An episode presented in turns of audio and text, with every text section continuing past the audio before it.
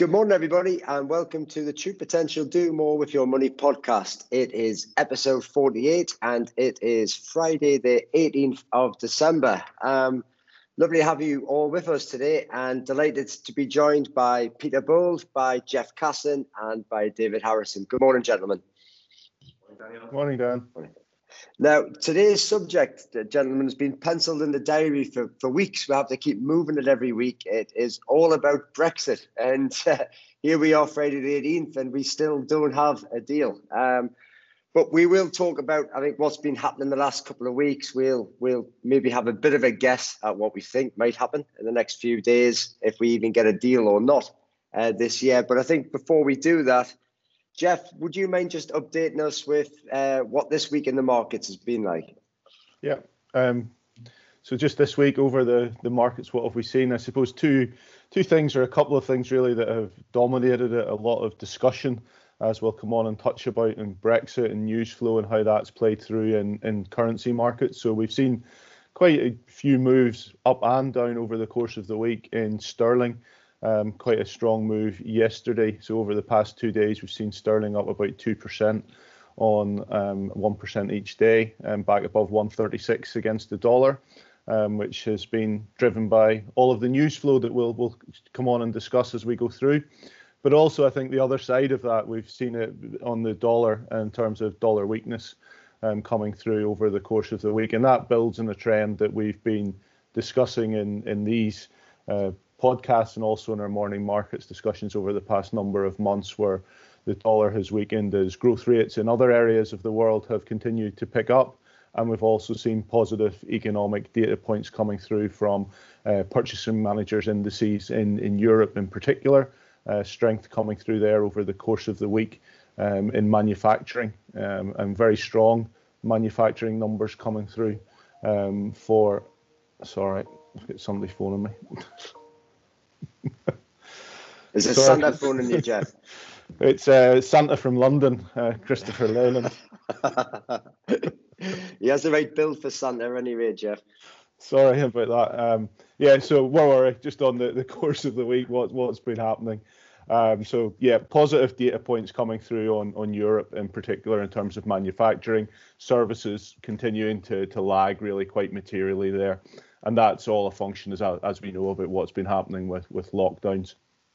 In the US, we've seen US markets at all-time highs over the course of the week, both the S&P and the, the Nasdaq, and other markets that we maybe don't talk about as much. But looking at Japan, Japan has been one of those markets that's worked really well over the course of the past number of months, and indeed this this week has continued to to, to trend positively back to a 29-year high. So it's only now that we're getting back to going back to where Japan as a market peaked 1989. Uh, we're actually getting ourselves very close to there there again. So a long long time to get there, but over the course of the week, it's been been one of the things to observe in Japan. I think really for me the the key thing that we've been looking at is the interaction between really politics and, and how it plays out in asset markets. And we've seen that with Brexit, but we also see that very much so in the US this week with real expectation building that we will get some form of fiscal support package agreed um, over this weekend. So a crucial weekend on on two areas. One, if we get something on Brexit, and if we get something on on fiscal support in the US. So politics has been a, a key driver for asset markets over the course of the week.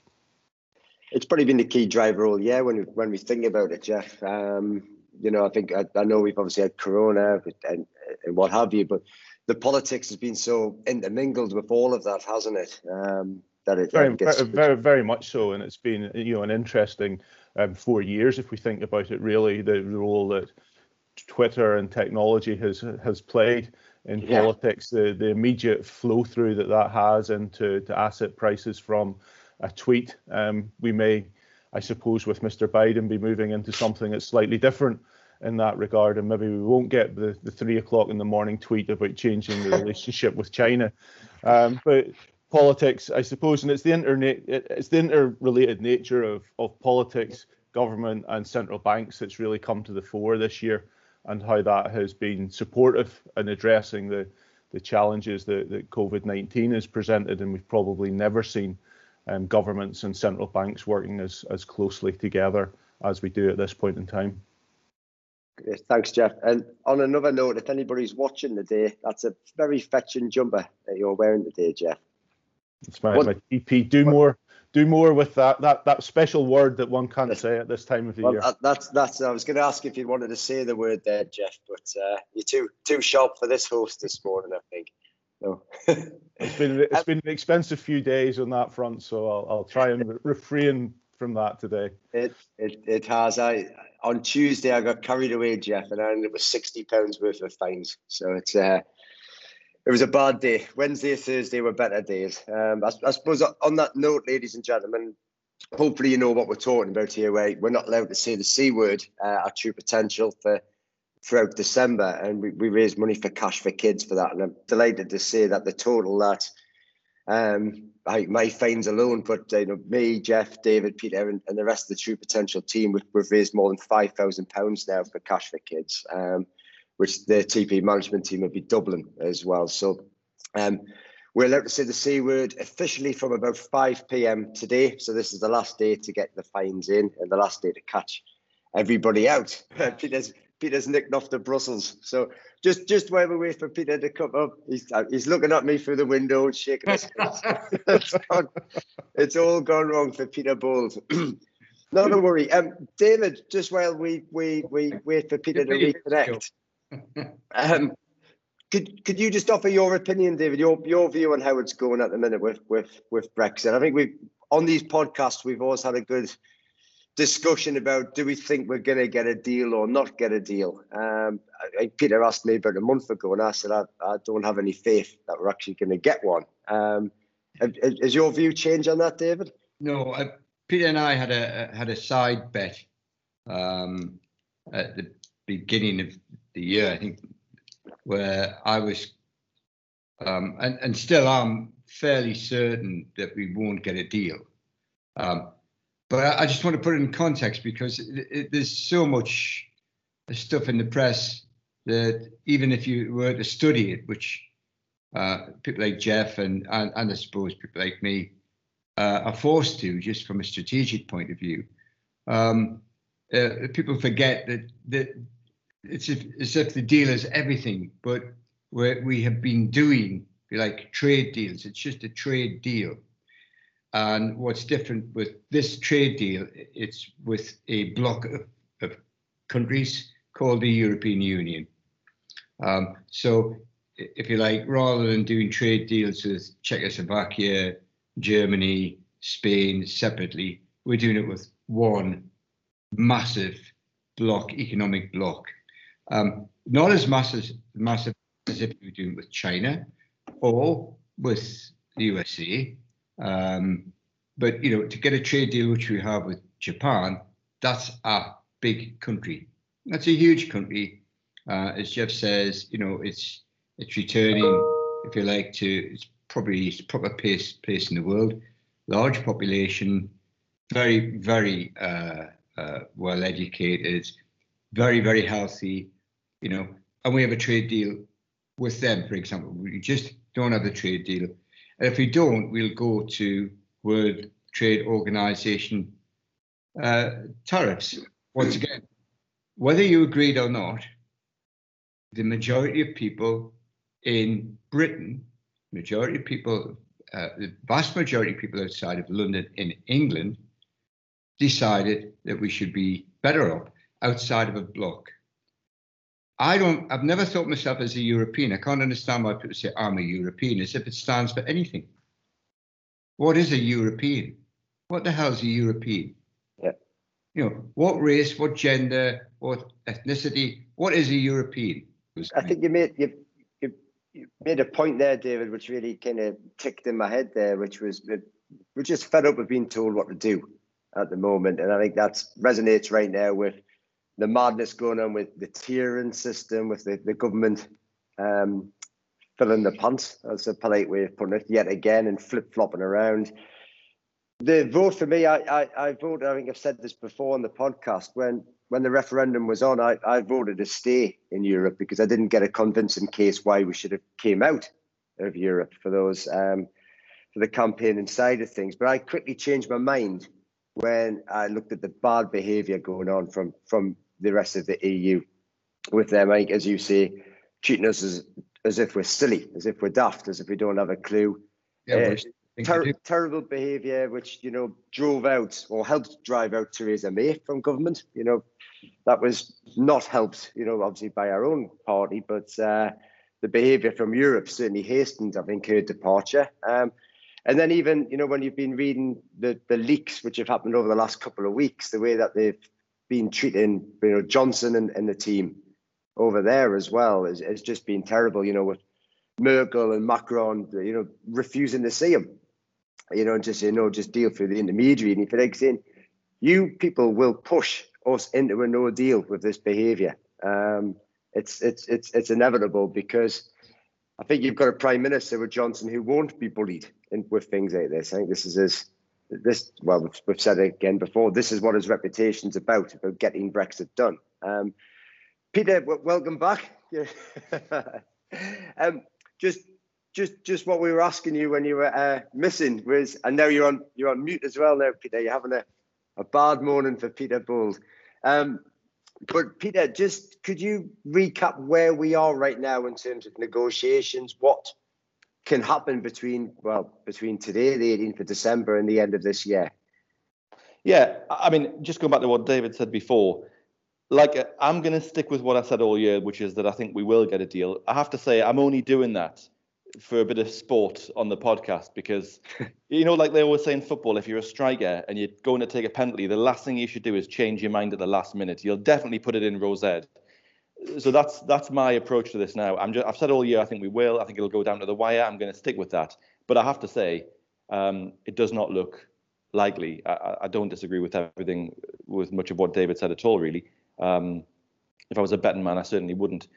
We're stuck on we seem to be stuck on a couple of issues, which uh, we ha- we've discussed this lots on the podcast: fishing, state aid, but they do appear to be the two big issues. But it's politics. It's not about fishing or state aid, really. It's about who can afford to lose face politically.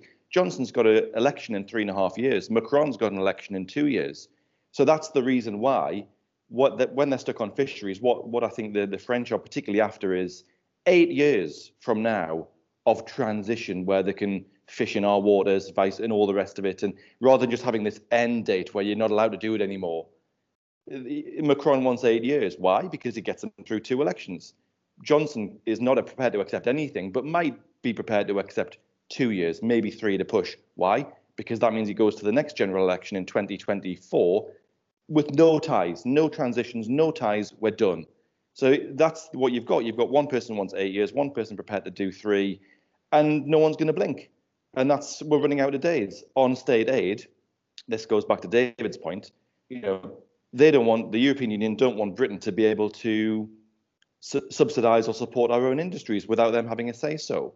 But they, but if you believe, you know, and there are two sides to every story, the European Union wants to just quietly ignore 680 million pounds of subsidies that they give to their own industries. How can they? What's their justification? Quite, and this exactly goes to David's point because they argue that Brussels is giving, the European Union is subsidizing those sectors, not individual countries. So that doesn't count. That's not the same thing.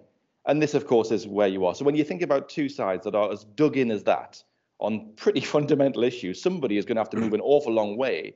It doesn't suit either of them to meet halfway because that's after Johnson's election. It's shorter than Macron wants.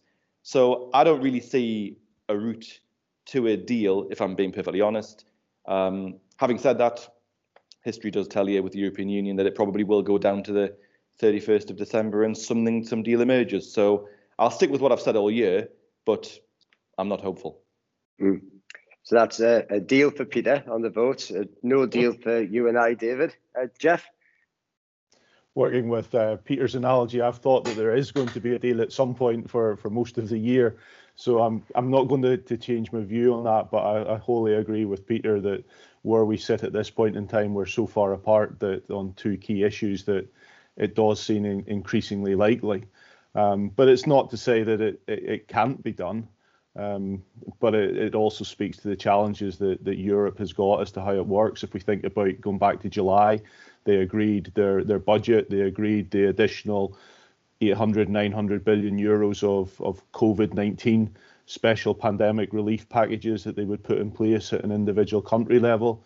It only came through to um, last week where we got that EU budget approved because we have two uh, countries within Europe, Poland and Hungary, who don't want to apply the rule of law clause that sat within that package. And that just, I think, speaks to some of the points that we're discussing that, you know, if you shine the light internally, you need to to use the same approach as you're you're using externally.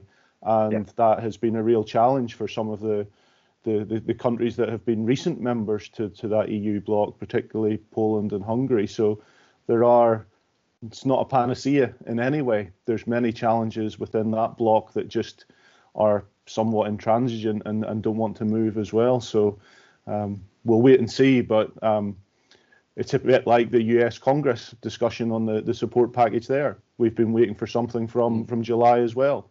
And when you've got two sides that are far apart in, in where they want to be, um, somebody has to give. But as yet, nobody has blinked there either. Um, so we'll just have to to continue to to monitor it and see. But it's if you think about it from a market perspective, markets are driven a little bit by sentiment, yes, but there's also the the cold hard facts about what's happening economically and what's happening with companies. What are we hearing from companies? Well, we're seeing companies start to to reinvest. We're seeing investment plans. We're seeing dividends coming through as well. So they're getting on with it businesses yeah. are getting on with, with mm. the work that needs to be done. And that's the important thing because that's what ultimately will improve the economy.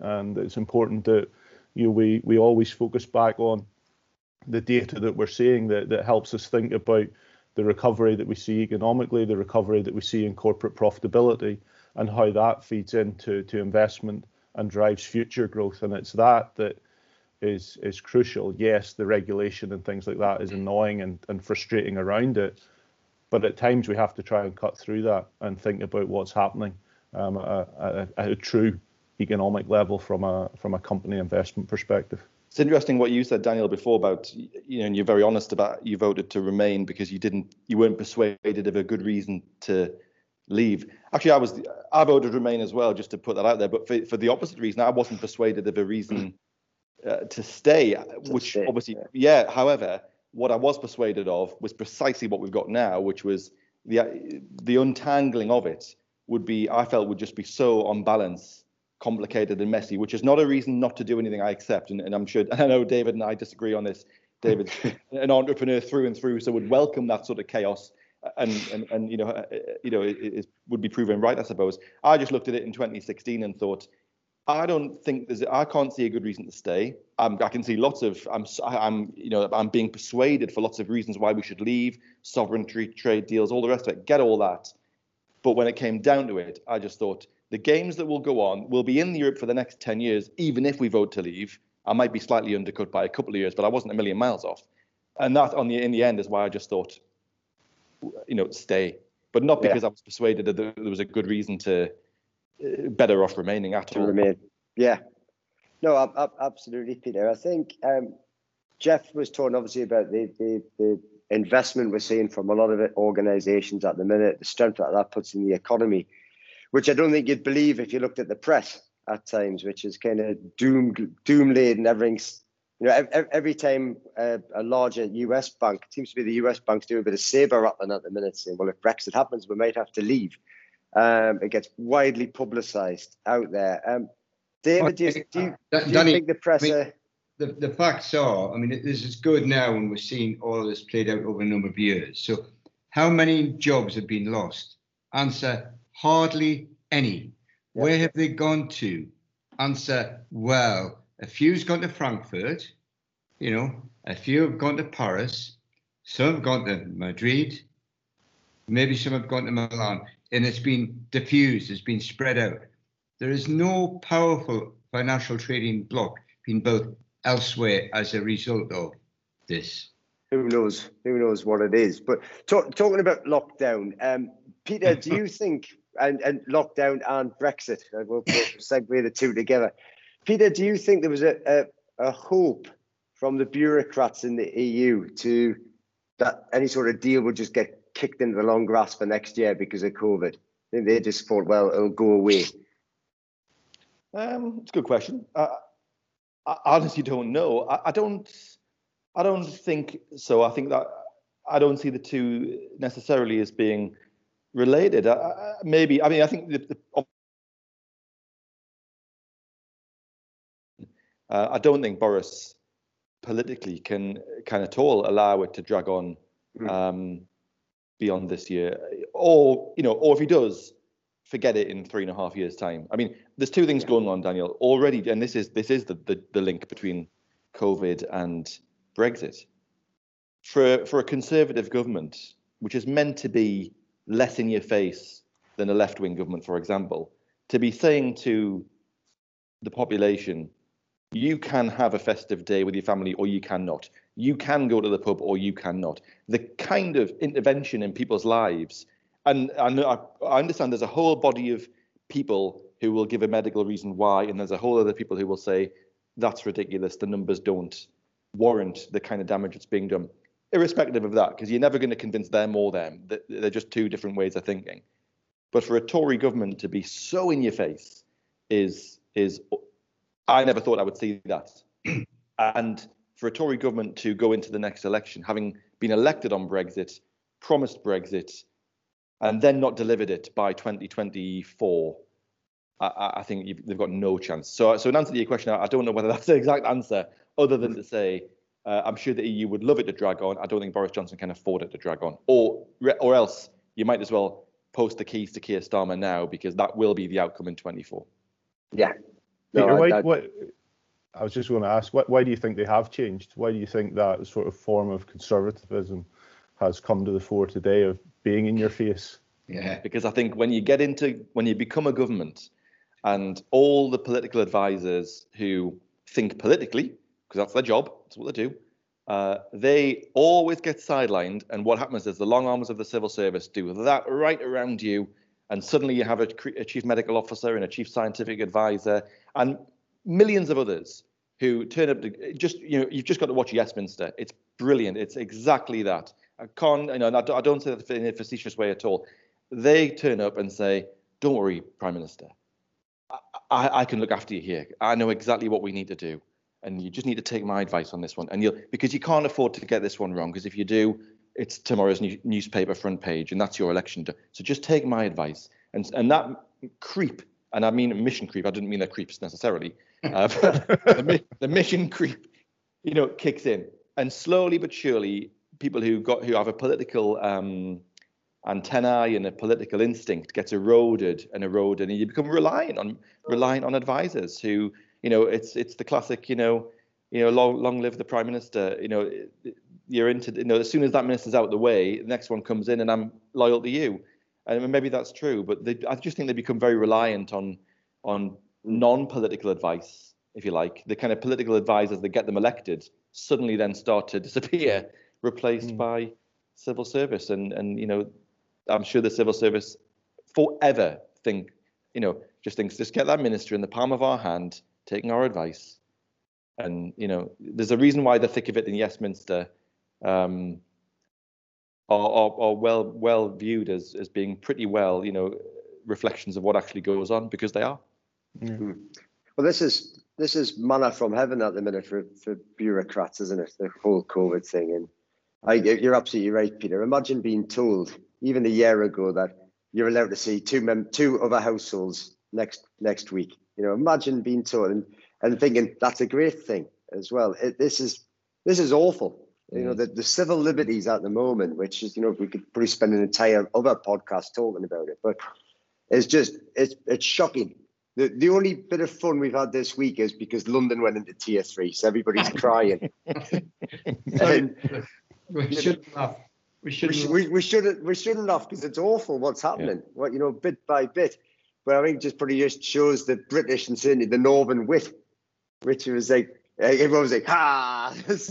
we're told you, serves you right," you know. But but yeah, un- underneath it, it's it's it's not funny at all, is it? You know, no. not. And I think just, to, just to, give you know give Boris Johnson a little bit of um, well maybe recognition. I do think actually he's battled against this all year. I, don't think he's been quick to just say, you you know, oh yeah, we'll we'll pay everyone's wages. Oh, Mm. You know, we'll lock everything down. I do think he's fought probably to his own detriment, by the way, because I think what it's looked like is then U-turn after U-turn after U-turn. He's he's always looked a day late and a dollar short because I think he's tried to leave it as long as he can, but in the end, even he's you know buckled under the the sort of bubble pressure that he's under. I've just used another word there, bubble. You see, I didn't even mean that one. I just meant like his little um, political bubble. But anyway, whatever.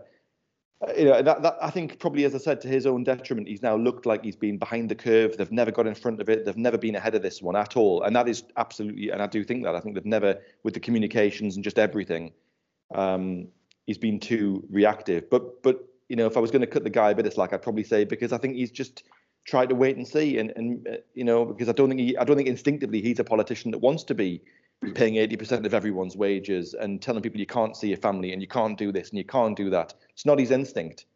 I think it's something. I, I think you, you put your finger on something quite important there, uh, Peter. I think. I think. Look, we voted for. We, being the British public, the majority, um, voted for Boris.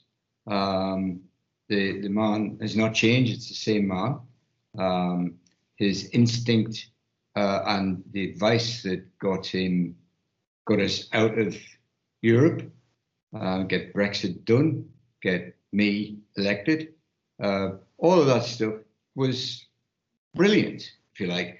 And I think what, what the British seem to like um, is, is that decisiveness. You put somebody in charge, you want to be, you know, they need to be in charge. And no doubt with politicians, even although it's a bit tortuous at times, we did put them in charge.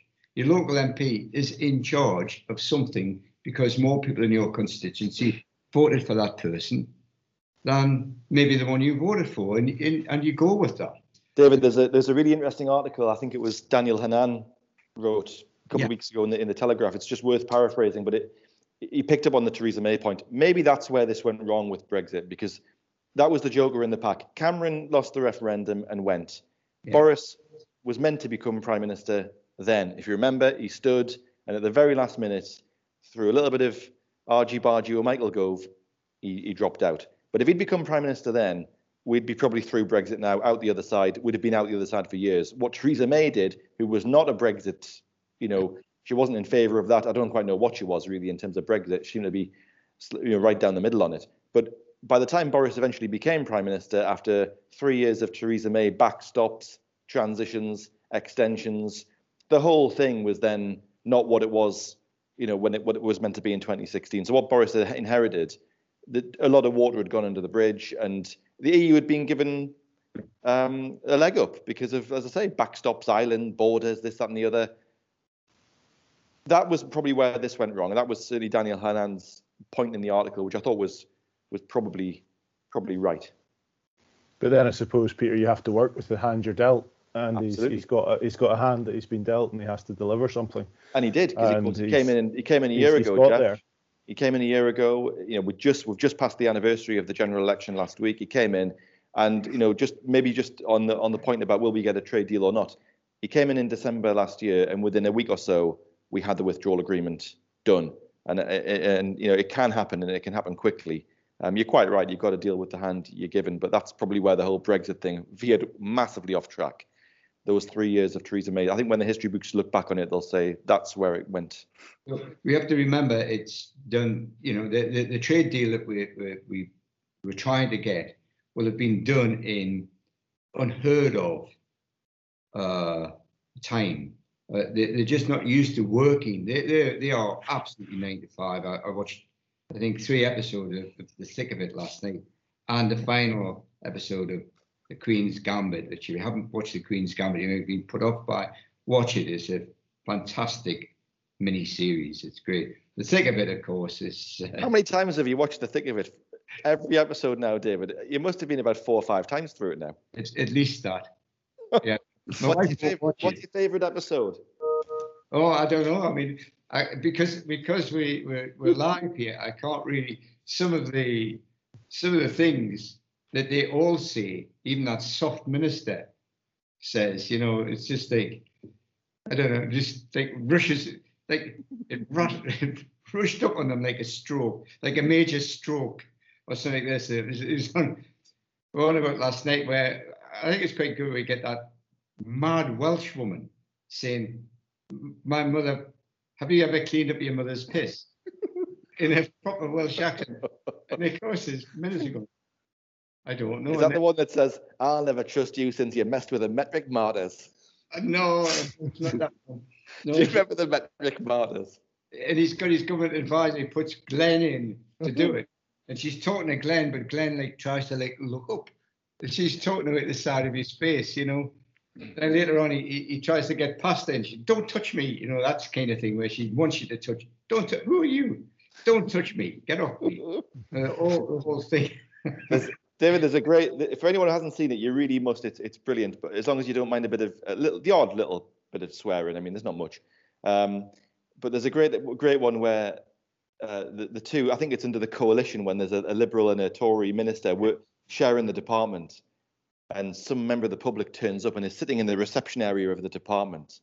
And, and, and, and this is exactly how it works. I, I guarantee you this. There's only ever, from a minister's point of view, there's only ever two reasons why a member of the public would be in your office. Either something's gone terribly, terribly wrong, and you need to apologise, or they're lauded as heroes because they've done something great, and you want they want to be for the PR. You know, this is what we want. So the minister has no idea which it is. Is it is it the disaster, or am I to saying well done? So one of them walks past and goes, "I'm sorry for your loss," and quickly walks on, and the other person walks past and says, "Vital, vital, vital work, vital work," and that's it. It's either disaster or it's a pat on the head. we will. By the time we're probably on the next pod thing. Um, I don't know if it'd be, you know, I, I, it's not going to make that much difference. And I hope we keep Nissan here. I hope they use their brains. Japan's a great country. Um, uh, uh, you know, it's a big country. It's something. China, Chinese people are, as per normal. I've never come across a person that I didn't like from these places. Anywhere you go, if you meet with the individuals, they're great. But somehow people try to meld them together into something you might dislike. Uh, I just, I hate the madness of crowds. It's, uh, uh, you know, which, anyway, I'm an individual. That's it. Good. Good. I'm going to shut up now. Well, I think we'll, we'll wrap up anyway now, David. Anyway, so um, thank you very much, uh, David, Jeff, and Peter. Um, we're not on next week because of Father You Know Who visiting only a maximum three households at a time. Um, but we are on the week after for a special, a year, a year and summary special. So look forward to that, ladies and gentlemen at home. Um, do make sure you subscribe. Santa will become a super spreader, won't he? He will. All That's around the world, and that's Slayer is seeing everybody. Nobody's thought of that. No. That's never been mentioned.